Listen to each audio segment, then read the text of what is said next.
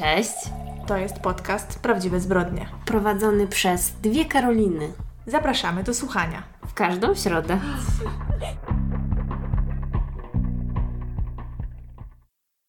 Cześć. Witajcie. Witaj Karolino.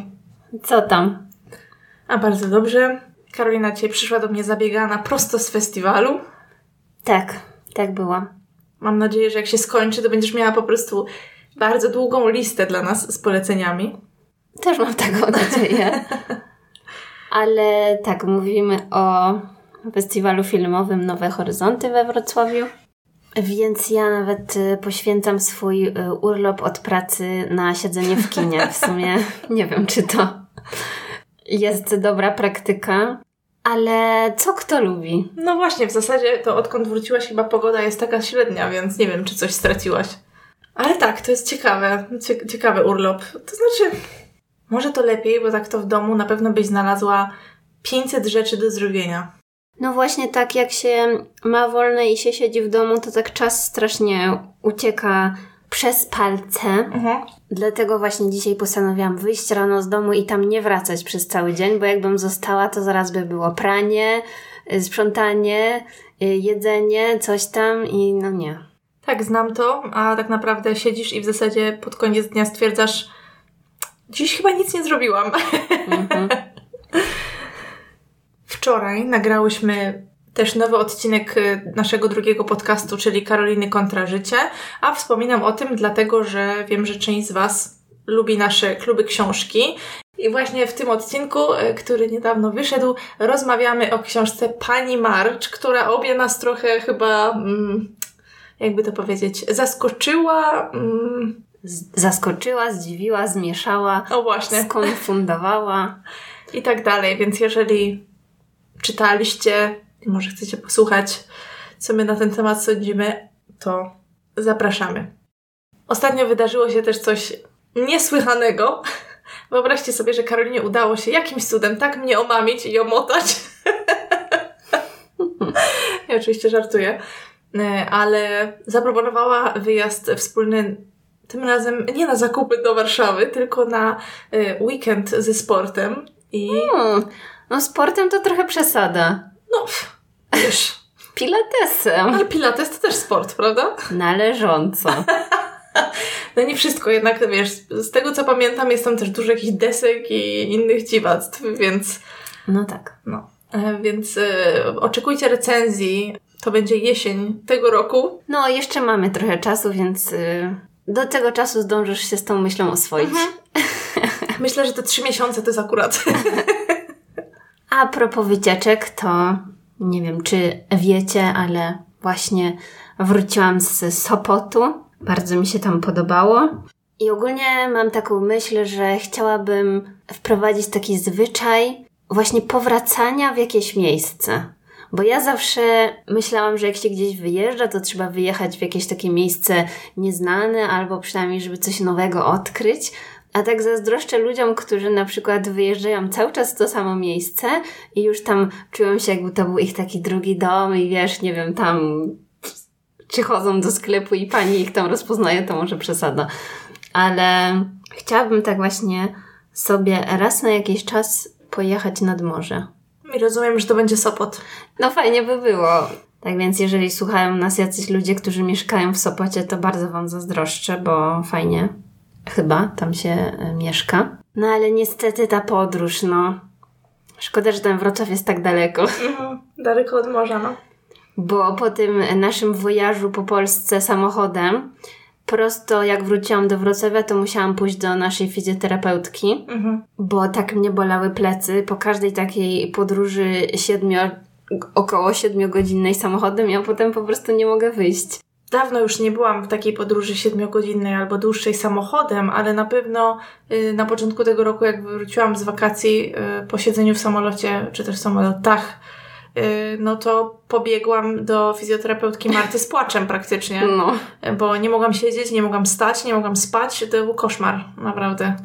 Ale myślę, że też w sumie zapracowałam sobie na to w pocie czoła, y, zaniedbywaniem pewnych spraw, y, więc to znaczy, wybacz, ja nie mówię, że ty sobie zapracowałaś. No ale starość nie radość. Ale pocieszyło mnie to, że jak fizjoterapeutka mnie masowała, to tak mi mówiła, o, faktycznie. Rozumiem, czemu cię boli. A ja tak, jest, dobrze. Dobrze, że ktoś rozumie mój ból. To może udało Ci się coś przeczytać na wakacjach poza Panią Marcz? No, przyznam, że tak. Jedna książka mnie wciągnęła, którą ostatnio przeczytałam. Właściwie to powinnam Tobie podziękować, bo ten tytuł zapodałaś kiedyś przy naszych e, książkowych dyskusjach. E, książka pod tytułem Ta dziewczyna autorstwa Ruth Ware. Spodobała mi się dlatego, bo jest tak trochę utrzymana w klimacie Dark Academia, a jak już wielokrotnie mówiłam, jest to jeden z moich ulubionych gatunków takich wciągających, bo częściowo tam akcja się rozgrywa na Oksfordzie, jest y, morderstwo, jest tajemnica, zamieszani w to są właśnie studenci, grupka znajomych i tak dalej, więc jakby znany motyw. Mhm.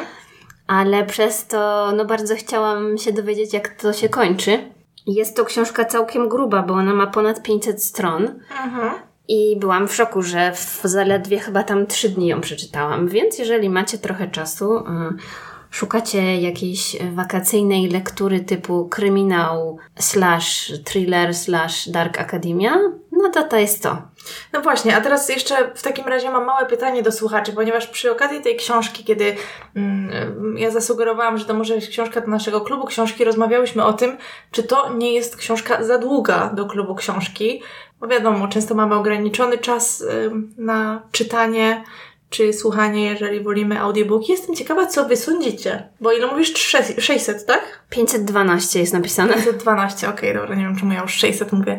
Y, no więc y, jestem ciekawa waszej opinii. To dajcie znać, jakie, jakie długości akceptujecie. No ale też mi się wydaje, że to jest sprawa bardzo indywidualna, no bo na przykład y, gdyby to była inna tematyka, w ogóle nie podeszłoby mi, no to te 500 stron by się ciągnęło strasznie. Na prawda? pewno. Mhm. A przez to, że to była jakaś tam tajemnica, zagadka do rozwiązania, coś tam, no to to wiadomo, że idzie szybciej, więc też wszystko zależy. No ale mam wrażenie, że ludzi czasami takie długości po prostu odstraszają. No mm, bo, Jakby na start już. No. Mhm. No bo widzisz taką jakąś cegłę i już myślisz, o nie, to jest zbyt przytłaczające. No, no ale dajcie znać. A propos książek, to ja chyba nawet Ci pisałam, jak ostatnio rozmawiałyśmy, że płaczę cały czas. bo szukałam jakiejś książki takiej wakacyjnej powiedzmy i chciałam coś w stylu może mało ambitnego powiedzmy, ale coś w stylu, gdzie śpiewają raki. No i przeszukiwałam internet, patrzyłam co tam nowego wyszło i natrafiłam na jakąś książkę, która nazywa się Go as a River, e, autorstwa Shelley Reed. E, to jest książka, która wyszła w marcu tego roku. Niestety z tego co wiem nie ma jeszcze jej w języku polskim. I gdzieś właśnie ktoś się porównał do Gdzie śpiewają raki. Myślę, no dobra, spróbuję. Akcja dzieje się w Stanach w, pod koniec lat 40., to znaczy od tego się zaczyna, w Colorado, w jakiejś takiej małej wioseczce. I główną bohaterką jest Wiktoria, która jest nastolatką i książka zaczyna się od tego, że poznaje chłopaka. Jej mama nie żyje i ona mieszka z ojcem, bratem i wujkiem, który stracił nogę na wojnie. I w pewnym, jakby rozumiem, czemu ktoś ją porównał do Gdzie śpiewają raki, bo jest tam mnóstwo opisów natury, y, całego tego świata, w którym ona żyje. Ona tak y, kocha to miejsce bardzo, ale ta książka też jest ciągle taka wzruszająca, tam są ciągle jakieś takie smutne rzeczy, mi się ciągle chciał płakać, ja w ogóle nie pamiętam połowy tego, co się tam działo, bo ja ciągle płakałam. I już patrzyłam na kalendarz, zastanawiałam się, czy ja mam PMS, czy o co chodzi. Cały czas płakałam, naprawdę. No, szybko bardzo się ją czytało, więc jeżeli lubicie takie książki o dorastaniu, wchodzeniu w dorosłość, to może Wam się spodobać. Czyli rozumiem, że niedługo możemy spodziewać się filmu na podstawie tej książki. Wcale mnie to nie zdziwi. Naprawdę w ogóle mnie to nie zdziwi. E, mam wrażenie, że nawet gdzieś mi coś mignęło, że, że prawa mogły zostać, wiesz, już e, jakby wzbudzić czyjeś zainteresowanie. Wrzucimy Wam linka na Goodreads, żebyście mogli sobie zobaczyć. Ma dosyć wysoką ocenę 4,35, więc widać, że to jest po prostu taka książka, mam wrażenie, dla wszystkich, którzy lubią takie obyczajowe, wiesz. Mhm. A ja teraz czytam książkę, w której cały czas się śmieję w głos. O, fantastycznie. dla równowagi. Też jest po angielsku i nazywa się I'm Sorry You Feel That Way. Rebeki Wade. No to brzmi znajomo, pokaż okładkę. A tak, to widziałam, ale nie czytałam. Mhm. No właśnie ona gdzieś tam po Goodreads y, już się przewija jakiś czas, bo to jest książka z zeszłego roku. Właśnie widziałam, że dużo osób ją czytało, ale jeszcze jej nie skończyłam. W każdym razie skojarzyło mi się to z tym, że mówiłaś, że cały czas płaczesz, a ja na każdej stronie tam czytam jakieś takie w sensie, no jest taka, taka dość sarkastyczna. Właściwie myślę, że to jest y, duży jakiś taki wyczyn, żeby napisać takie śmieszne rzeczy, bo to nie jest tak, że to jest książka z dowcipami, no nie? Mhm. Tylko po prostu, że jakoś tam, nie wiem, z dialogu czy z czegoś. Takie tak- sytuacyjne. No, no. Także spoko. No to Na- fajnie, dopiszę. Na rozluźnienie. do listy po tych dramatach. A no właśnie, tyle razy, ja w ogóle dwa razy y, wspominałam o tym, że y, czytam tą Emily Henry y, Happy Place, której jakoś nie mogłam po prostu zacząć dwa razy. Po, w końcu ją oczywiście, jak już zaczęłam, to już przeczytałam. Bardzo szybko, bo wiadomo, moje książki czyta się szybko. Więc jak się zastanawialiście, jaka jest, to moim zdaniem jest lepsza niż ta ostatnia, bo ostatnia mi się nie podobała. A Happy Place e, było, no spoko moim zdaniem. Wiadomo, nie można się spodziewać po jej książkach fajerwerków, to nie są książki odmieniające życie, ale myślę, że na wakacje jest idealna. I niech zgadnę, tym razem główna bohaterka zajmuje się pisaniem zawodowo? Czy nie tym razem? Nie pamiętam. Nie, nie, tym razem jest lekarką. Mhm. Niemożliwe. Tak. W zasadzie chyba jeszcze rezydentką. To już było dwie książki temu, więc się trochę wszystko, wiesz, miesza. No to jestem w szoku. Ale książka zaczyna się ciekawie, ponieważ główna bohaterka jedzie mm, do swojego właśnie happy place, czyli do domku letniskowego jej przyjaciółki z koledżu. Ona i jej przyjaciółki właśnie z y, tych lat uniwersyteckich jeżdżą tam już od jakiegoś y, czasu, od wielu lat i to jest to ich happy place tytułowe Y, i jedzie tam, a tej przyjaciółki nie wiedzą, że w jej życiu zaszła bardzo duża zmiana, bo ona im się nie przyznała, ponieważ mieszkają daleko od siebie. Gdy przyjeżdża do tego domku letniskowego, to okazuje się, że ta zmiana, która zaszła tam na nią czeka i jest dosyć niezręcznie. Ta wielka zmiana w jej życiu to jest to, że rozstała się z narzeczonym. I ona przyjeżdża do tego domku letniskowego, podekscytowana, że się zrelaksuje, że spędzi czas z przyjaciółkami, a one postanowiły zrobić jej niespodziankę i zaprosiły jej narzeczonego do tego domku. I oczywiście nikt poza nimi nie wie, że oni, są, że oni się rozstali. No, Mhm. także jest niezręcznie. Ale draka. No właśnie. Draka, dokładnie. No więc myślę, że jak będziesz na plaży w tym roku jeszcze, to Nie, ja już postanowiłam, że Emily Henry nie dotykam. Po prostu ja takiej skali żenady już w sobie nie mam. Poza tym przypominam ci, ty oglądasz Kardashianki. No ale to co innego spędzić raz w tygodniu tam 50 minut niż czytać książkę. Zdecydowanie bardziej wolę wiedzieć, co się dzieje u Kim Kardashian. No właśnie, powiem ci, że po tym, jak ostatnio rozmawiałyśmy o Kardashiankach i przyznałam się, że zaczęłam oglądać, ale strasznie mnie denerwują, to w, e, ostatnio próbowałam włączyć e, kolejny odcinek i po pięciu minutach po prostu wyłączyłam to i cisnęłam y, pilotem. No nie, denerwują mnie strasznie i postanowiłam, że to jest mój koniec Mm. z Kardashian. To znaczy nie mój koniec, tylko wiesz, zrywam z Kardashiankami. Okej, okej, No. rozumiem. No to myślę, że jestem gotowa usłyszeć Twoją dzisiejszą historię. No dobrze, to ja zaczynam moją historię 5 czerwca 86 roku. Jesteśmy w mieście Auburn w stanie Waszyngton, bo tam mieszka małżeństwo Stella i Bruce Nickelowie. Bruce ma 52 lata, wraca do domu z pracy i bardzo go boli głowa. W domu mieli leki przeciwbólowe, Excedrin. Bruce wziął kilka tabletek, żeby uśmierzyć ból, a ten Excedrin to jest y, lek, który w składzie ma paracetamol i kofeinę, więc jak rozumiem, to jest takie nasze solpadeine. Ja się znam oczywiście, yy, bo jestem wielką fanką solpadeine, zwłaszcza Max. E, W każdym razie zupełnie niespodziewanie, kilka minut y, później pada na ziemię nieprzytomny. Stella, zaniepokojona, wzywa pogotowie. Pogotowie przyjeżdża, e, Bruce zostaje przewieziony do szpitala i niestety niedługo później umiera. Nie są w stanie go uratować. Początkowo twierdzono, że zmarł z przyczyn naturalnych. Podejrzewano, że miał rozedmę płuc, ale kolejna śmierć, która wydarzyła się w tamtej okolicy, sprawiła, że musieli ponownie przeanalizować przyczynę śmierci Bruce'a, bo sześć dni później, 11 czerwca, kobieta, która nazywała się Sue Snow. Ona miała 40 lat, była dyrektorką w banku, bardzo lubianą osobą.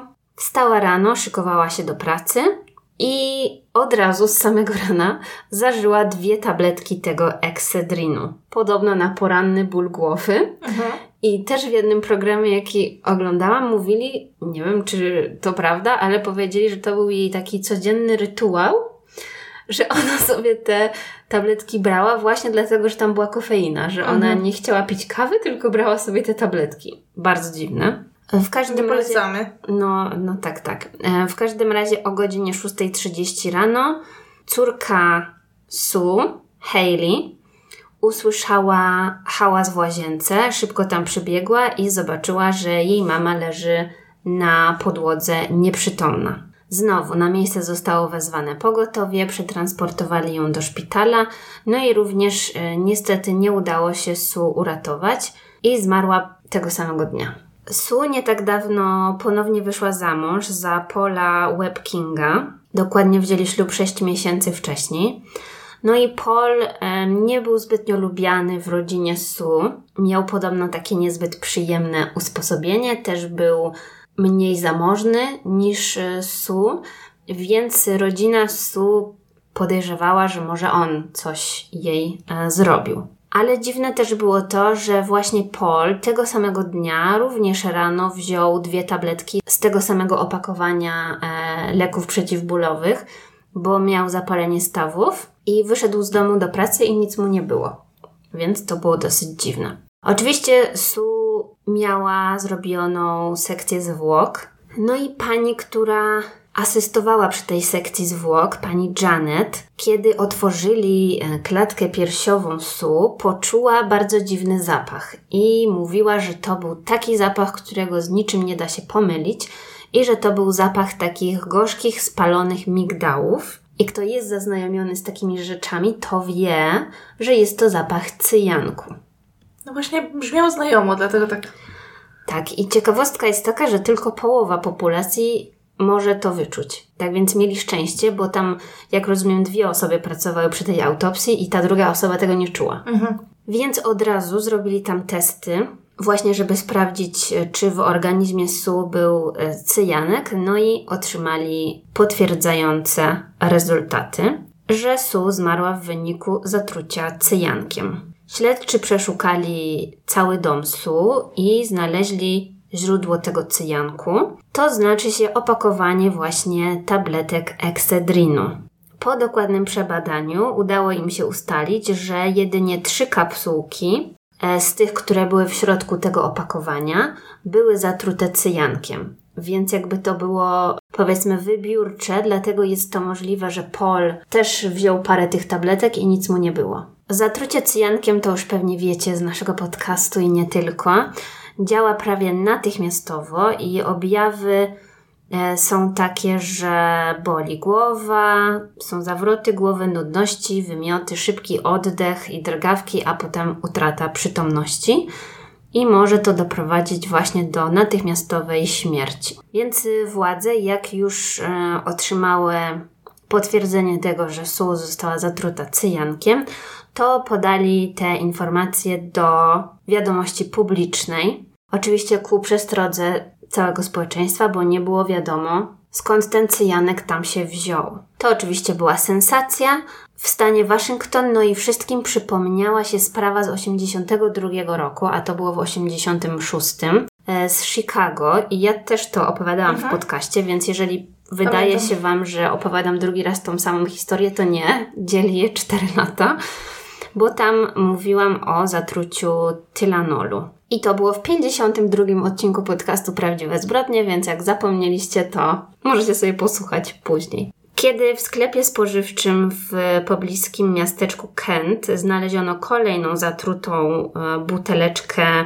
tej samej partii eksedrinu, to producent y, natychmiast zareagował, postanowili wycofać wszystkie opakowania eksedrinu w rejonie y, Seattle. I dosłownie to wyglądało tak, że chodzili do wszystkich tam drogerii czy aptek. Aha, bo chyba nie powiedziałam, ale to jest chyba oczywiste, że był to lek sprzedawany bez recepty i postanowili e, wszystkie te opakowania wycofać. Koncern farmaceutyczny zaoferował nawet nagrodę w wysokości 300 tysięcy dolarów dla osoby, która pomoże e, schwytać winowajcę całego tego przedsięwzięcia. Właściwie w przeciągu kilku dni koncern farmaceutyczny Bristol Myers wycofał wszystkie kapsułki Excedrinu w całych Stanach Zjednoczonych, więc to nie było tylko w jednym stanie. I też wydali takie ogólnokrajowe ostrzeżenie, żeby ludzie nie spożywali tych kapsułek, które mają w swoich domach już, bo były zakupione wcześniej, no bo nie byli pewni, jak doszło do tego skażenia i czy to były wszystkie te opakowania, czy nie. Dwa dni później firma ogłosiła wycofanie wszystkich w ogóle e, leków dostępnych bez recepty w takich kapsułkach już całkiem ze sprzedaży, więc. E, to duże straty. Tak, tak. W związku z całą tą akcją 27 czerwca w całym stanie Waszyngton wprowadzono 90-dniowy ban, czyli zakaz sprzedaży leków w kapsułkach bez recepty, bo tak się bali, że mogą być kolejne ofiary śmiertelne. Oczywiście wszyscy o tym wiedzieli, mówili o tym w telewizji, pisali w gazetach i tak więc Stella, o której mówiłam na początku, w odpowiedzi na te informacje zgłosiła się na policję, to było 19 czerwca, powiedziała, że jej mąż, który ponad tydzień wcześniej zmarł, chwilę przed śmiercią również zażył te kapsułki eksydrinu. Stella przekazała policji dwa opakowania tych tabletek, które miała w domu. E, powiedziała, że każde z tych opakowań kupiła w innym sklepie i w ogóle jeszcze w innym mieście. Tutaj chodziło o takie duże, zakręcane opakowanie kapsułek i tam mieściło się 40 sztuk. Opakowania, które miała Stella, również miały ten sam numer partii, więc dlatego Stella postanowiła zgłosić się na policję. Oni oczywiście te opakowania zabrali, E, przeprowadzili odpowiednie badania i ponownie przeprowadzono badania zwłok Brusa. I testy potwierdziły obecność cyjanku i w szczątkach e, Brusa, i w tych dwóch butelkach eksydrinu, które Stella przekazała policji. Początkowo podejrzenia były skierowane w stronę samego koncernu farmaceutycznego, czyli tego Bristol Myers, i też w związku z tym Stella i mąż Sue Paul pozwali koncern o po angielsku wrongful death, czyli w luźnym polskim tłumaczeniu spowodowanie śmierci. Organizacja amerykańska do spraw narkotyków FDA przeprowadziła inspekcję tego koncernu farmaceutycznego. Ich siedziba była w Karolinie Północnej. Skonfiskowano całą partię tych leków i sprawdzono wszystkie opakowania. I ciekawostka, użyli do tego rentgenu. Na pewno bardzo trudno by im było każdą kapsułkę po kolei jakoś tam otwierać i badać ten proszek, ale oni rozkminili, że jeżeli wszystkie te opakowania w ogóle, nawet w papierku, bez rozpakowywania tego wszystkiego, zrobią zdjęcie rentgenem, to kapsułki, w których był cyjanek, będą mieć taki ciemniejszy kolor na zdjęciu. I dzięki temu okazało się, że w fabryce nie było żadnych opakowań tych tabletek, które by były skażone cyjankiem, więc tak naprawdę koncern farmaceutyczny został oczyszczony mhm. z zarzutów. No ale w dalszym ciągu analizowali to, co mieli i znaleźli śladowe ilości niezidentyfikowanej zielonej substancji, która również poza cyjankiem była w tych e, kapsułkach czy też tabletkach skażonych, nazwijmy to. No i trochę im to zajęło, ale w końcu udało im się e, rozkminić, że ta zielona substancja to był środek glonobójczy, stosowany w domowych akwariach. To się nazywało Algae Destroyer i co normalnie można było kupić w jakimś tam sklepie zoologicznym. Więc skoro okazało się, że firma farmaceutyczna nie była w to zamieszana, no to musieli w dalszym ciągu szukać osoby winnej. No i skierowali swoje działania w kierunku poszczególnych sklepów, a być może nawet jakichś klientów. No właśnie tak się zaczęłam zastanawiać, jak mówiłaś, podkreślałaś kilkukrotnie, że to było wszystko ta sama partia, to na początku myślałam, że to może jakiś pracownik, który odszedł, ale mm. potem powiedziałaś, że sprawdzili ten, e, tą firmę farmaceutyczną. Hm. No ale prosty wniosek jest taki, że po prostu jakaś osoba musiała majstrować e, przy opakowaniach tych leków i dosypać tam trucizny raczej tak manualnie, bym powiedziała, bo w tamtych czasach, jak może właśnie pamiętacie z tego dawnego odcinka podcastu, te leki dostępne bez recepty nie były zbytnio szczelnie pakowane, co jest dość absurdalne, jak teraz o tym pomyślimy, bo ten Excedrin on był pakowany w takie plastikowe buteleczki i przykrywka była przymocowana folią i jak rozumiem, bardzo łatwo można było to zdjąć i założyć z powrotem i tak jakby nie było w ogóle widać różnicy. Mhm. I w całym kraju stwierdzono, że w sumie pięć e, buteleczek zostało skażonych cyjankiem. Wszystkie były zlokalizowane właśnie w obrębie Waszyngtonu. No i jak mówiłam, Stella miała dwa z tych pięciu. Mhm. Więc wydawało im się to dosyć podejrzane i bardzo dziwny pech, żeby jedna osoba akurat kupiła dwa skażone opakowania i to jeszcze w jakichś różnych sklepach, no nie? Nie pomyślałam o tym. E, zarówno Stella, jak i Paul zostali poproszeni o poddanie się badaniu wariografem. Paul bez problemu się zgodził, bo on też wiedział, że rodzina Su go podejrzewa o coś złego, więc e, chciał oczyścić swoje imię. I przeszedł ten test bez zarzutów, został skreślony z listy podejrzanych od razu. No i też, też w sumie warto podkreślić, że kiedyś e, brano badania wykrywaczem kłamstw za pewnik, prawda? Aż dziwne, no. no. No w każdym razie akurat jemu nic nie mieli do zarzucenia, ale Stella z kolei nie chciała się zgodzić na badanie tym wariografem i prawnik, który ją reprezentował, powiedział, że Stella jest zbyt wstrząśnięta śmiercią męża, żeby poddać się temu badaniu. No i nie mogli jej do tego zmusić, więc na razie ta kwestia ucichła. Co nie zmienia faktu, że śledczy mieli już na nią oko, zaczęli grzebać w jej przeszłości i odkryli wiele interesujących informacji na jej temat. Stella urodziła się w Colton w stanie Oregon. Dorastała w biednej rodzinie i miała bardzo burzliwe i dość traumatyczne dzieciństwo. Jej matka miała siedmiu mężów. Jej brat został zamordowany w ich domu. Poza tym Stella została zgwałcona i pierwszą córkę urodziła w wieku 14 lat. W wieku 16 lat przeprowadziła się do Kalifornii, wyszła za mąż i urodziła kolejną córkę. Miała bardzo wcześnie w swoim życiu już problemy z prawem. Była skazana za oszustwo w 68. Była też oskarżona o znęcanie się nad małżonkiem. Podobno pobiła go karniszem w roku 69 a w 71 została skazana za fałszerstwo i musiała odsiedzieć 6 miesięcy w więzieniu.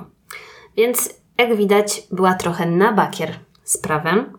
Brusa Stella poznała w 74 roku, wzięli ślub dwa lata później. Bruce podobno wtedy lubił e, pić alkohol i Stella również, więc być może to było ich wspólne zainteresowanie. Rozumiem. Ale wyobraź sobie, że w trakcie dziesięcioletniego małżeństwa Bruce postanowił przestać pić. Poszedł na odwyk A. i wyobraź sobie, że Stelli się to nie podobało. E, znajomi mówili, że po tym jak Bruce przestał pić, to jest w ogóle tragiczne, ale no tak ludzie mówili o niej, że jak Bruce przestał pić, to Stella stwierdziła, że on jest nudny. Zakochała się w innym brusie, tak? Mhm. I już nie mogli razem chodzić po barach i tak dalej, więc ona e, skupiała się na innych rzeczach. Wieczorem pracowała, pracowała na lotnisku i podobno też wtedy zaczęła nowe hobby domowe akwarium. Hmm. Akwarystka, tak? Mhm. No i w tym nie byłoby jeszcze nic podejrzanego, po prostu dosyć dziwna osoba, ale tutaj mamy też klasyczny temat polis ubezpieczeniowych, bo jak FBI się dowiedziało, Stella wykupiła polisy ubezpieczeniowe na życie Brusa na sumę około 76 tysięcy dolarów. No i tutaj był taki haczyk, ponieważ Stella mogła dodatkowo otrzymać 100 tysięcy dolarów, gdyby Bruce zmarł w wyniku nagłego wypadku. Władze zapamiętały, że Stella nie chciała zgodzić się z wynikiem autopsji, jaki postawiono na samym początku, bo oni twierdzili, że Bruce zmarł z przyczyn naturalnych i wielokrotnie kwestionowała to orzeczenie lekarza, bo wiedziała, że jeżeli uznają to za wypadek, to wtedy dostanie 100 tysięcy więcej. A śmierć naturalna to było tylko 76 tysięcy. Mhm. Dalsze dochodzenie FBI wykazało, że na co najmniej dwóch polisach ubezpieczeniowych wystawionych na nazwisko Brusa został złożony sfałszowany podpis. No a tutaj już Stella też y, miała na swoim koncie fałszerstwa, mhm. więc miała w tym doświadczenie. E, doszli również do tego, że Stella kupiła ten produkt Algae Destroyer do swojego akwarium w lokalnym sklepie zoologicznym, bo sprawdzali w różnych sklepach, rozmawiali ze sprzedawcami i jeden sprzedawca potwierdził, że tak, sprzedał jej to i pamięta to bardzo dobrze. I właśnie ten sprzedawca powiedział, że on polecił Stelli, żeby ten środek do niszczenia glonów rozdrobniła w czymś takim jak na przykład moździerz. I tutaj eksperci od tego typu spraw podejrzewali, że Stella może cyjanek również e, rozdrobniła w takim samym urządzeniu czy pojemniku właśnie jak ten e, moździerz, gdzie były resztki tego środka do niszczenia glonów. Mhm. I przez to te zielone drobinki mogły się znaleźć w tych tabletkach, bo po prostu nie wypłukała tego wcześniej czy coś. Więc to ma duży sens, myślę. No i Stella ostatecznie zgodziła się na to badanie wariografem. To było w listopadzie 86 roku, bo ona utrzymywała, że jest niewinna i twierdziła, że to badanie to potwierdzi. Oczywiście tego testu nie przeszła pozytywnie, e, co spowodowało, że śledczy już byli przekonani, że ona jest winna. Mhm.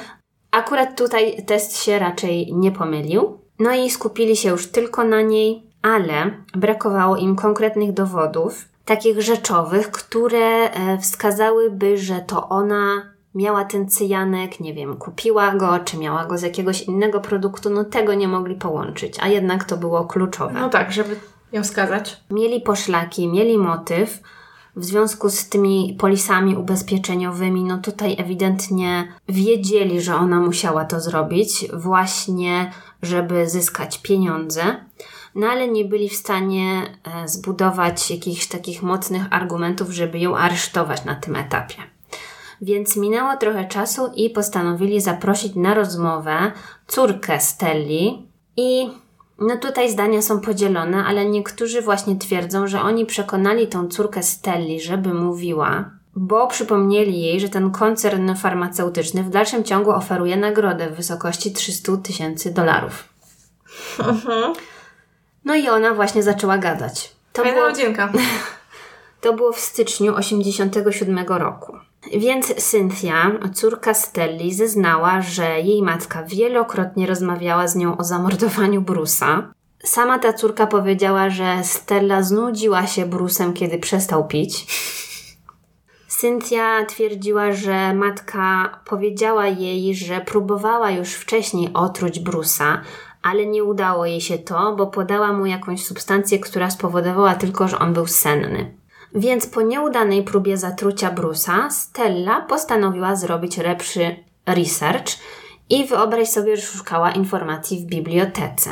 I tak natrafiła na cyjanek. Cynthia również e, powiedziała śledczym, że jej matka rozmawiała z nią o tym, co by mogły zrobić z pieniędzmi, z ubezpieczenia, gdyby Bruce umarł i tak dalej, więc no potwierdziła wszystkie podejrzenia. No i śledczy udali się do biblioteki publicznej w, właśnie w tym mieście, gdzie mieszkała Stella i sprawdzili wszystkie książki, które ona wypożyczała i przeglądała. jej lista książek właśnie była taka w stylu zatrucia ludzi z roślin rodzimych i uprawnych. Albo inna książka, Śmiertelne żniwa i coś tam.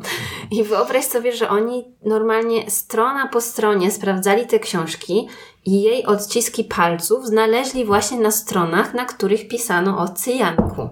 Więc jakby nic nie ginie w przyrodzie. Mhm. Teraz mamy historię wyszukiwań, a wtedy można było sprawdzać, y, co kto wypożyczał z biblioteki. Podobno nawet jedna z tych książek była przetrzymana, więc Stella nigdy jej nie oddała. Była największą inspiracją dla niej. Mhm. Ale też fajne rozmowy przy obiadku. Co zrobimy z kasą, jak Bruce umrze? No.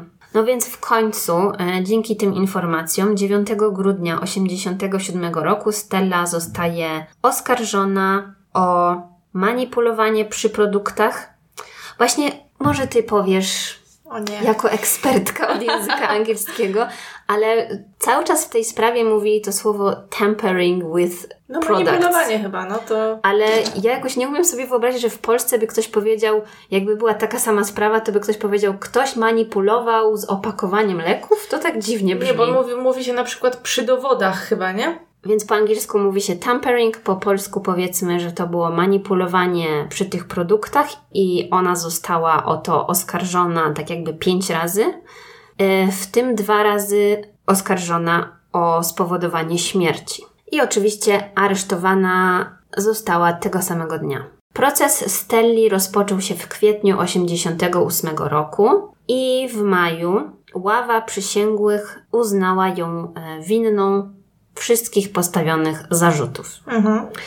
No ale tam Stella bardzo nie mogła się pogodzić z tym wyrokiem i jej prawnicy również. Najpierw wnosili o jakiś błąd w procesie, twierdzili, że ława przysięgłych została zmanipulowana. Okazało się, że jeden z przysięgłych był zaangażowany w inny proces dotyczący też jakiegoś otrucia, więc no nie wiem, może według tam jakichś ich kruczków tak nie powinno być.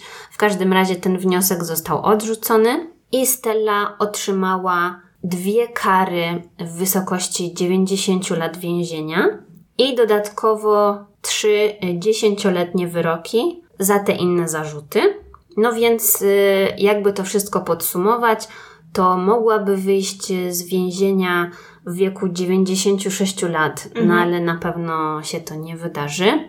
Wielokrotnie wnosiła o właśnie apelacje, o zwolnienia warunkowe, ale wszystko to zostało odrzucone. No i Stella w dalszym ciągu utrzymuje swoją niewinność. Właściwie wydaje mi się, że Stella miała dobrych prawników, bo oni faktycznie wykorzystali każdą e, możliwą opcję, żeby tam wytknąć błąd drugiej stronie, bo jednak to, że dowodem też przeciwko niej były zeznania córki i córka za te zeznania dostała ostatecznie 250 tysięcy dolarów, no to to jest trochę śliskie, prawda? Mhm.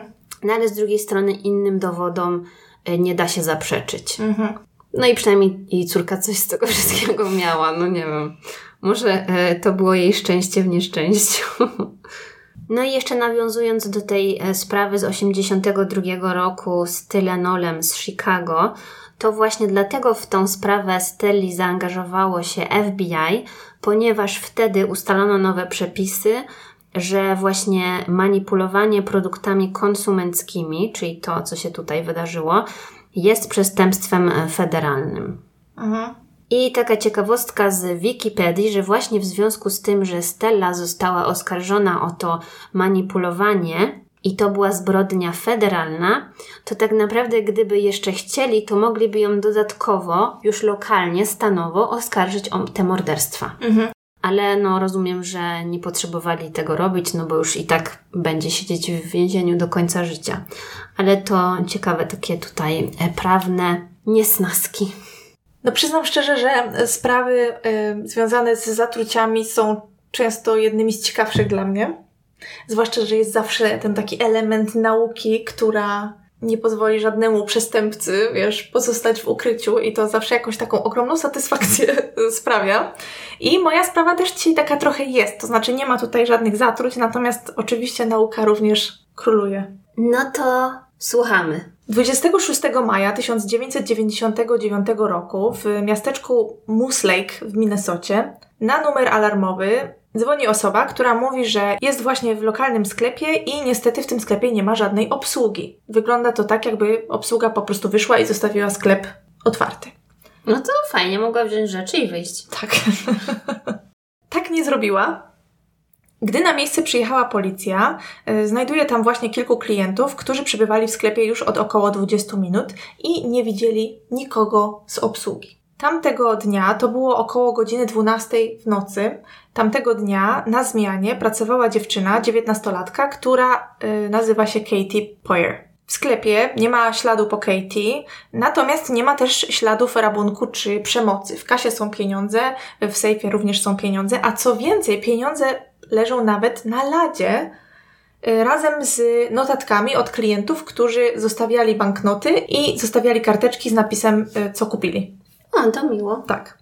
Także już wiesz, jaka to była społeczność i dlaczego ta osoba, która zadzwoniła na numer alarmowy, po prostu nie wzięła sobie tego, co chciała i nie wyszła. Co więcej, zauważają, że w sklepie nadal są kluczyki do samochodu Katie. Z racji tego, że klienci byli tam już od jakiegoś czasu, stwierdzono, że Katie zniknęła wcześniej.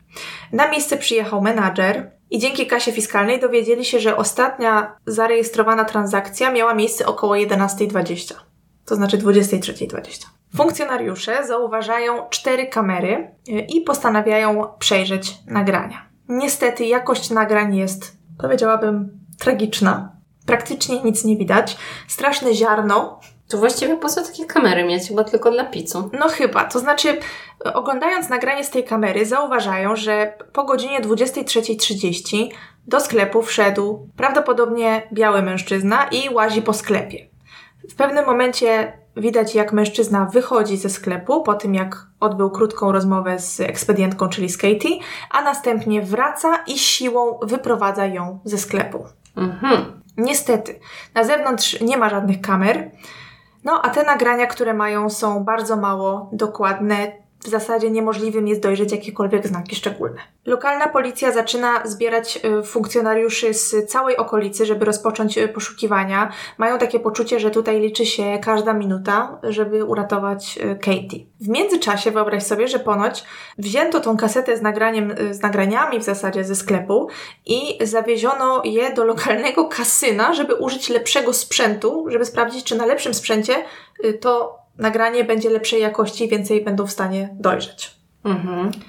No, poprawa była bardzo mała, ale stwierdzono, że na nagraniu, to znaczy tak, na nagraniu widać, że ten mężczyzna prowadzi Katie stojąc za nią i trzymał jej ręce gdzieś tutaj w okolicy szyi czy ramion i stwierdzono, że wygląda to tak, jakby trzymał jej coś y, dookoła szyi, to znaczy prawdopodobnie jakąś linę. Policja i inne służby wezwane na miejsce przemierza okoliczne tereny. Oczywiście zgłasza się mnóstwo wolontariuszy, a rodzina występuje w mediach przed kamerami i prosi o powrót córki. Warto wspomnieć, że sklep znajdował się w okolicy sporej autostrady, to znaczy szanse na to, że porywacz nadal jest w okolicy z porwaną, czyli z Katie, były dosyć małe. To znaczy oczywiście poszukiwania nadal trwały, było bardzo dużo zaangażowania w to wszystko, ale nie przynosiły żadnych rezultatów. Policja pokazuje nagranie z kamery rodzicom Katie w nadziei, że może rozpoznają mężczyznę z nagrania. W jednym z programów wypowiada się brat e, Katie i właśnie mówił, że policja e, mówiła mu, że ma w ogóle nie patrzeć na swoją siostrę, na to, co ona robi, ma tylko i wyłącznie skupić się na tym mężczyźnie, który ją wyprowadza, no bo umówmy się, emocjonalnie to musiało być straszne. W rozmowach z policją ludzie mieszkający w okolicy mówią o czarnym pick-upie, który jeździł w tamtych rejonach przed porwaniem Katie. Obok sklepu, w którym pracowała, e, był sklep z kanapkami. W Forensic Files pokazywali szyld Subwaya, więc tak. Więc chyba mogę nazywać to po prostu Subway. I w tym Subwayu tamtego wieczora pracowała dziewczyna i ona powiedziała policji, że trzy godziny przed porwaniem Katie widziała właśnie czarny pick-up na parkingu i mężczyznę, do którego należał. Według dziewczyny mężczyzna miał gapić się na klientki w niestosowny sposób. Hmm. Opuszczające oczywiście tego Subwaya. Powiedziała, że wszedł do sklepu, z tego co pamiętam pytał o toaletę, a ona poinformowała go, że właśnie zamyka lokal, bo to już był wieczór. On wyszedł, a dziewczyna powiedziała, że gdy doszło do tej interakcji między nimi, sprawiał wrażenie pijanego. Po skończonej pracy poszła do sklepu obok, gdzie pracowała Katie, żeby się pożegnać. Gdy szła do swojego samochodu, zauważyła, że niedaleko właśnie stoi ten sam mężczyzna i zadał jej pytanie, coś w stylu, czy skończyła już na dziś. I dziewczyna zapamiętała bardzo dużo szczegółów, jeżeli chodzi o jego samochód, ponieważ no, ta interakcja bardzo ją przeraziła. To znaczy, ten mężczyzna wzbudził w niej strach. Opisała go jako czterdziestokilkuletniego blondyna, siwiejącego blondyna z przydługimi włosami. Powiedziała, że auto było czarne, yy, właśnie to był pick-up z jakimś takim wzorkiem na boku auta. yy, I miał być to jakiś model Forda. Ona z tego co pamiętam w ogóle podała konkretny model, a co więcej, wyobraź sobie, zapamiętała 4 z 6 cyfr i liter yy, rejestracji. Co? Więc naprawdę y, on ją tak musiał, wiesz, zestresować, że bardzo dobrze się przyjrzała, nie wiem, czy na wszelki wypadek, czy miała taką doskonałą pamięć Może. fotograficzną, jeżeli tak, to zazdroszczę. Powiedziała, że była to rejestracja z Minnesoty, trzy pierwsze numery to było 557, a ostatni to była litera Y. No to w sumie duża wskazówka. Dokładnie. Nadal trwają poszukiwania. Co więcej, w poszukiwania zaangażowane zostały też helikoptery, bo to już naprawdę bardzo różne służby brały w udział w tej całej sprawie. Detektywi zabrali się za przeszukiwanie rejestrów samochodów z Minnesoty. Poszukiwali oczywiście takiego modelu Forda, czarnego, z rejestracją zaczynającą się na 557 i kończącą na Y. Okazało się, że takich samochodów w Minnesocie jest mnóstwo. Yy, mam tutaj na myśli kilkaset. Hmm. Z racji tego, że to był jeden z niewielu punktów zaczepienia, zamierzano sprawdzić je wszystkie. Szkic i opis mężczyzny zostaje pokazany w mediach, natomiast przypominam, że ten szkic był dosyć ogólny. Ludzie zaczynają zgłaszać się z informacjami, które potencjalnie mogą pomóc w śledztwie, i właśnie dzięki tym informacjom policja zwraca uwagę na mężczyznę, który nazywa się Don Christensen. Gdy go sprawdzają, okazuje się, że ma kartotekę i to taką, która pasuje do porwania Katie, to znaczy był skazany w przeszłości za przestępstwa seksualne na młodych dziewczynach. Był na wolności w chwili porwania i gdy zaproszono go na komisariat i zapytali o Katie, on oczywiście powiedział, że jest absolutnie niewinny. Miał nawet jakieś alibi, tylko był problem z tym, żeby to alibi potwierdzić, więc można powiedzieć, że miał pomysł na alibi. Z nakazem poszli do jego domu, żeby go przeszukać oczywiście. I co ciekawe, w koszu na śmieci znaleziono kawałki liny z, z, z zawiązanymi supłami. I oczywiście to budzi pytanie, czym właśnie próbował pozbyć się dowodów zbrodni. Mhm. No niestety tak naprawdę nie mieli żadnych prawdziwych dowodów, więc, więc postanowili zrobić taki eksperyment. To znaczy wzięli tego mężczyznę do sklepu, gdzie pracowała Katie, gdzie doszło do porwania i postanowili porównać, to znaczy poustawiać go w miejscach, w których sprawca został uchwycony na tych kamerach i sprawdzić, czy obraz jest podobny, czy postura się zgadza i tak dalej. No i tutaj niestety nastąpiło wielkie rozczarowanie, ponieważ na nagraniach ten podejrzany, czyli pan Christensen, ma bardzo wyraźny tatuaż na przedramieniu, to była taka pajęczyna i na nagraniach ją bardzo widać, a sprawca takiego tatuażu nie miał. Mhm. I już oczywiście trzeba było tego faceta wykluczyć. Nie poddają się, jeżeli chodzi o nagrania z kamer ze sklepu. Y, Postanawiają wysłać nagrania do NASA, które ma specjalną technologię, wtedy jak rozumiem nową, do wyostrzania zdjęć zrobionych w kosmosie, jakieś tam słońca innych rzeczy. I był, jest właśnie, wypowiada się w różnych programach y, taki pan naukowiec, który właśnie stworzył tą metodę. Ona się chyba nazywa Wizar. I ona polegała, jak rozumiem, na takim nakładaniu obrazów na siebie. Wiecie, ja tutaj nie będę się wymądrzać, bo szczerze mówiąc nie znam się kompletnie na tym. No niestety, gdy on zobaczył te nagrania, to troszkę mu mina zrzedła, y, bo nie dawały dużego pola do popisu. Ale zrobił co tylko mógł. Y, On właśnie zresztą wypowiada się w programie bodajże On the Case with Paula Zahn i mówi, że tam agent FBI nad nim stał i po prostu mówił dawaj, dawaj, wiesz, bo chcieli po prostu tą dziewczynę uratować, a mieli takie poczucie, że zegar tyka i szanse na odnalezienie jej żywej powoli się kurczą. Dzięki temu panu udało ustalić się, że porywacz ma jasne lub siwe włosy. Niestety nie mieli żadnych ujęć twarzy, z którymi on mógłby poeksperymentować i coś popróbować, ale udaje się ustalić, że miał na sobie koszulkę New York Yankees z numerem 23 na plecach. Okej. Po raz kolejny wypuszczają y, informacje, które zebrali w mediach właśnie i oczywiście znowu rozdzwaniają się telefony. Nawet ponoć poprosili y, jakiegoś sławnego zawodnika New York Yankees, żeby właśnie przedstawił informacje na temat porywacza w telewizji mhm. i non-stop, wiesz, puszczali to, żeby zwrócić uwagę ludzi. Około trzy tygodnie po porwaniu, to już był prawie dwutysięczny telefon od ludzi, więc naprawdę tych informacji było mnóstwo do przejrzenia. Dzwoni pracownik domu weteranów w Minneapolis w stanie Minnesota i mówi, że woźny, który pracował w tym domu, wzbudził jego podejrzenia. Powiedział, że ten woźny niedawno odszedł z pracy, a co wzbudziło jego podejrzenia? Ano to, że w czasie, kiedy doszło do porwania Katie, on zmienił swój wygląd. To znaczy, z tego co pamiętam, zgolił zarost, troszkę obciął włosy, no i też nagle, że z dnia na dzień odszedł z pracy tak o, bez żadnego powodu. Mhm. Co więcej, ten zgłaszający powiedział, że miał widywać tego woźnego właśnie w koszulce New York Yankees z numerem 23. A poza tym miał czarnego pick-upa. Okej. Okay. Tak. Nowy podejrzany nazywa się Donald Blum, a w zasadzie ma wiele nazwisk, bo y, jak rozumiem posługiwał się też na przykład nazwiskiem Hutchinson. Blam ma 50 lat, jest żonaty i ma czwórkę dzieci. I gdy sprawdzają jego kartotekę, okazuje się, że Donald ma dosyć bogatą przeszłość i został skazany za napaść, gwałt i porwanie. W latach 70. E, ostatnie skazanie miało miejsce w 83, gdy siłą zaprowadził dwie młode dziewczyny do lasu i przywiązał je do drzewa, grożąc im nożem. E, na szczęście dziewczynom udało się uciec.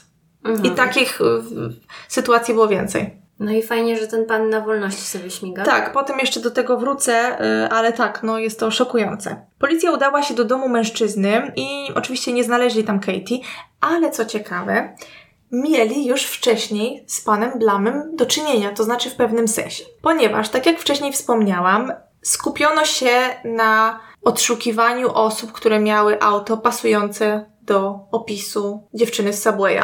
I na liście osób, które miały taki samochód, byli właśnie państwo Blum. I wyobraź sobie, że oni mieszkali e, w miasteczku, które się nazywa Richfield i ono było, jak rozumiem, dwie godziny od Moose Lake. I gdy poproszono funkcjonariusza z Richfield, żeby poszedł do domu tych państwa, no to otworzyła pani Blam i ona powiedziała, że oni już tego auta nie mają, że y, ono to w ogóle tam. Tutaj przyznam szczerze, w różnych źródłach mówili różne rzeczy. W, jednych, w jednym wyczytałam, że ona powiedziała, że oni to w ogóle mają białego pick-upa i ktoś tego białego pick-upa widział. W innych y, źródłach widziałam, że był zarejestrowany biały, a oni tak naprawdę mieli czarny. Tutaj jest trochę niespójności, szczerze mówiąc. A może przemalowali ten samochód? Może, tak. Pimp My Ride. W każdym razie y, dzięki tej rozmowie zostali oni skreśleni z listy. Mhm. No właśnie. A tu takie kwiatki. Ale jest jeszcze jedna ciekawostka, która sprawiła, że policja już była y, bardzo podejrzliwa, jeżeli chodzi o pana Donalda, ponieważ okazało się, że on miał działkę w pobliżu Moose Lake, na której miał taką przyczepę i to była taka działka, y, no letniskowa, powiedziałabym. Y, udali się tam, ale tam też Katie nie znaleźli, ale co zwróciło ich uwagę, to przy przyczepie stojącej na tej działce było takie miejsce do rozpalania ogniska. I zauważyli, że są tam dosyć świeże ślady po ognisku i postanowili zebrać to, co tam znaleźli. A to, co tam znaleźli, to szczątki przypominające fragmenty kości. O. Co więcej, y, ponoć w garażu Donalda znaleziono jego czarny pick-up, to znaczy to już mówię przy jego domu. Miał rejestrację, która zaczynała się na 557 i kończyła się na Y, a także znaczki, czy tam jakieś takie szlaczki na boku samochodu. Gdzie w tym czasie był Donald? Okazuje się, że na wakacjach z żoną i z dziećmi. No więc detektywi popędzili do tego miejsca, gdzie oni byli na wakacjach i dojeżdżają tam około północy. Gdy detektywi przy, jakby zaczęli już rozmawiać z Donaldem, to powiedzieli mu, że chcą z nim pogadać o czarnym pick-upie. On powiedział, że on już takiego, czego, takiego auta nie ma, że on w ogóle tego sprzedał i w pewnym momencie sam się wkopał, ponieważ podczas rozmowy powiedział, że to nie on. A oni na to, ale o co chodzi? My przyjechaliśmy tutaj porozmawiać o samochodzie. ale jeszcze, jeżeli chodzi o te szczątki znalezione na tej wakacyjnej działce Donalda, to w laboratorium FBI y, badają oczywiście wszystkie te szczątki. Oddzielili te, które wyglądały jak ludzkie szczątki. Y, znaleziono tam też zęby. No ale problem był taki, że ogień zniszczył te dowody, o ile mogę tak powiedzieć, ponieważ nie dało się uzyskać z nich DNA. Mm, no to pech. Przynajmniej w tamtym czasie, nie wiem, może teraz yy, byłoby lepiej. Natomiast zbadano te ludzkie szczątki, które tam znaleziono i uwaga, to było tylko 25% ludzkiego ciała, Znaleziono tam na przykład fragment kości miednicy, fragmenty kości czaszki i na, na tej podstawie określono, że to są kości młodej kobiety pomiędzy 17 a 24 rokiem życia. I tak jak mówiłam, albo i nie, już nie pamiętam, jest na temat tej sprawy odcinek Forensic Files, no dosyć stary, jak się możecie spodziewać.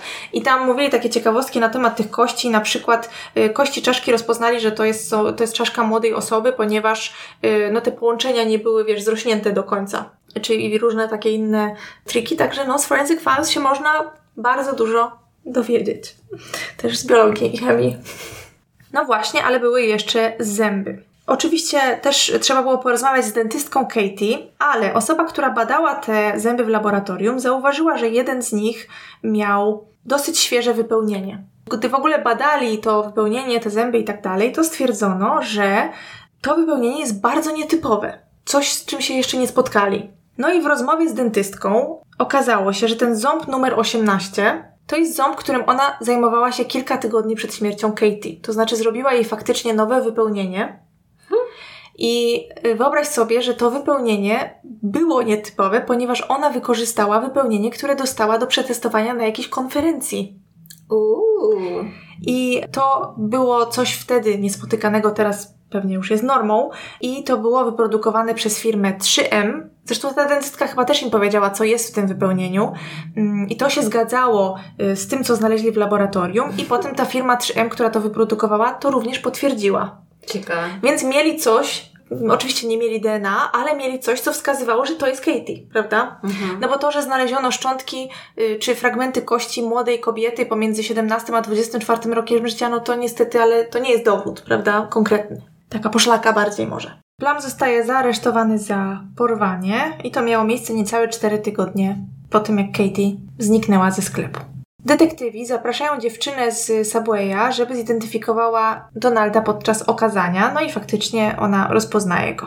Detektywi przedstawiają Donaldowi wszystkie zebrane dowody i on wtedy przyznaje się, mówił, że udusił ją i spalił ciało. Twierdził, że po porwaniu, że Katie w ogóle prosiła go kilkukrotnie, żeby ją wypuścił, zawiózł ją na tą swoją działkę, a następnie udusił ją i spalił ciało. Dlaczego?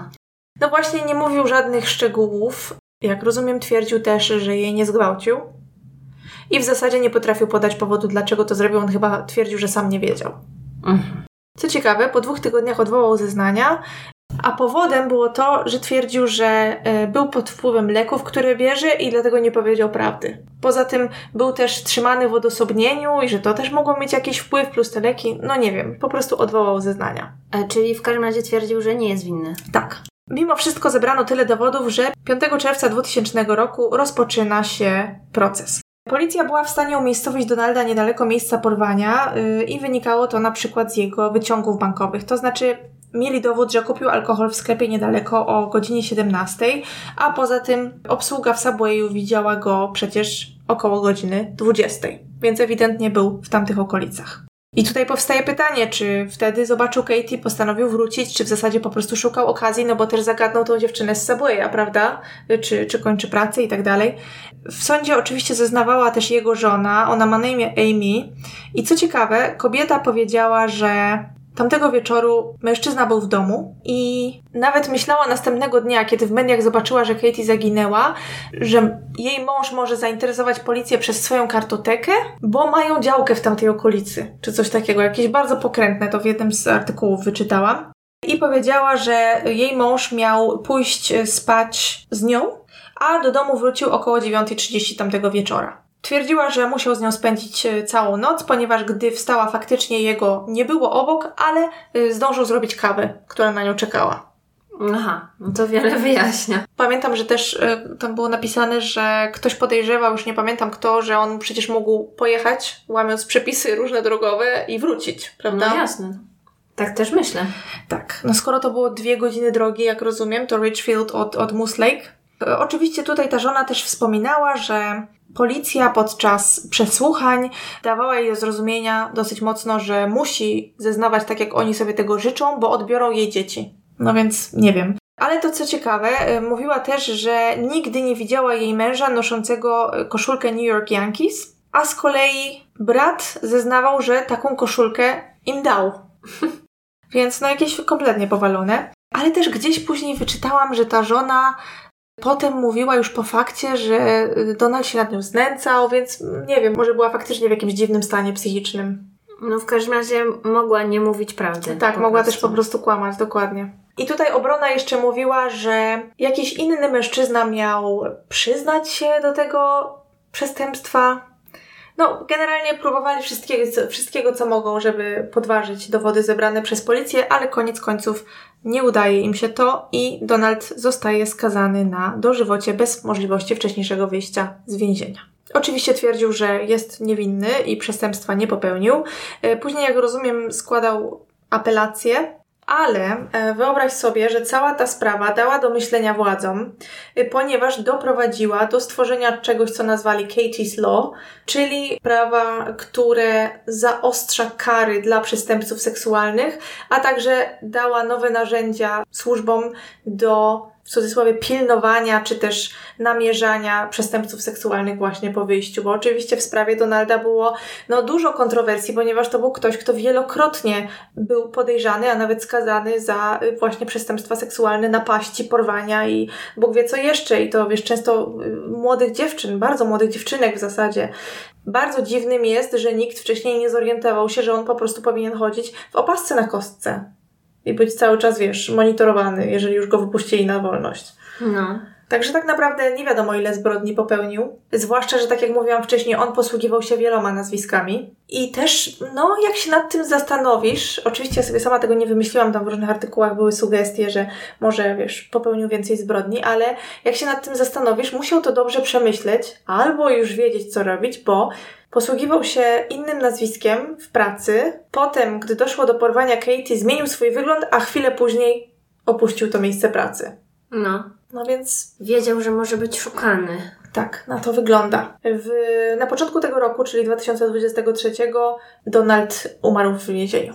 No to bardzo przykra sprawa. Tak, no we wszystkich programach, które widziałam, pokazywali takie urywki z y, prywatnej biblioteki wideo tej rodziny i pokazywali urywki z tą Katie, wiesz, oczywiście wszędzie mówili, jaka to była wesoła, y, chodziła do koledżu, swoją drogą y, interesowała się właśnie y, nawet sama prawem i przestępstwami, ponieważ studiowała coś, co się nazywało Criminal Justice, a poza tym jej tata bodajże Forensic Files wspomniał, że jednym z zawodów, które rozważała było bycie policjantką. No i miała całe życie przed sobą. Dokładnie.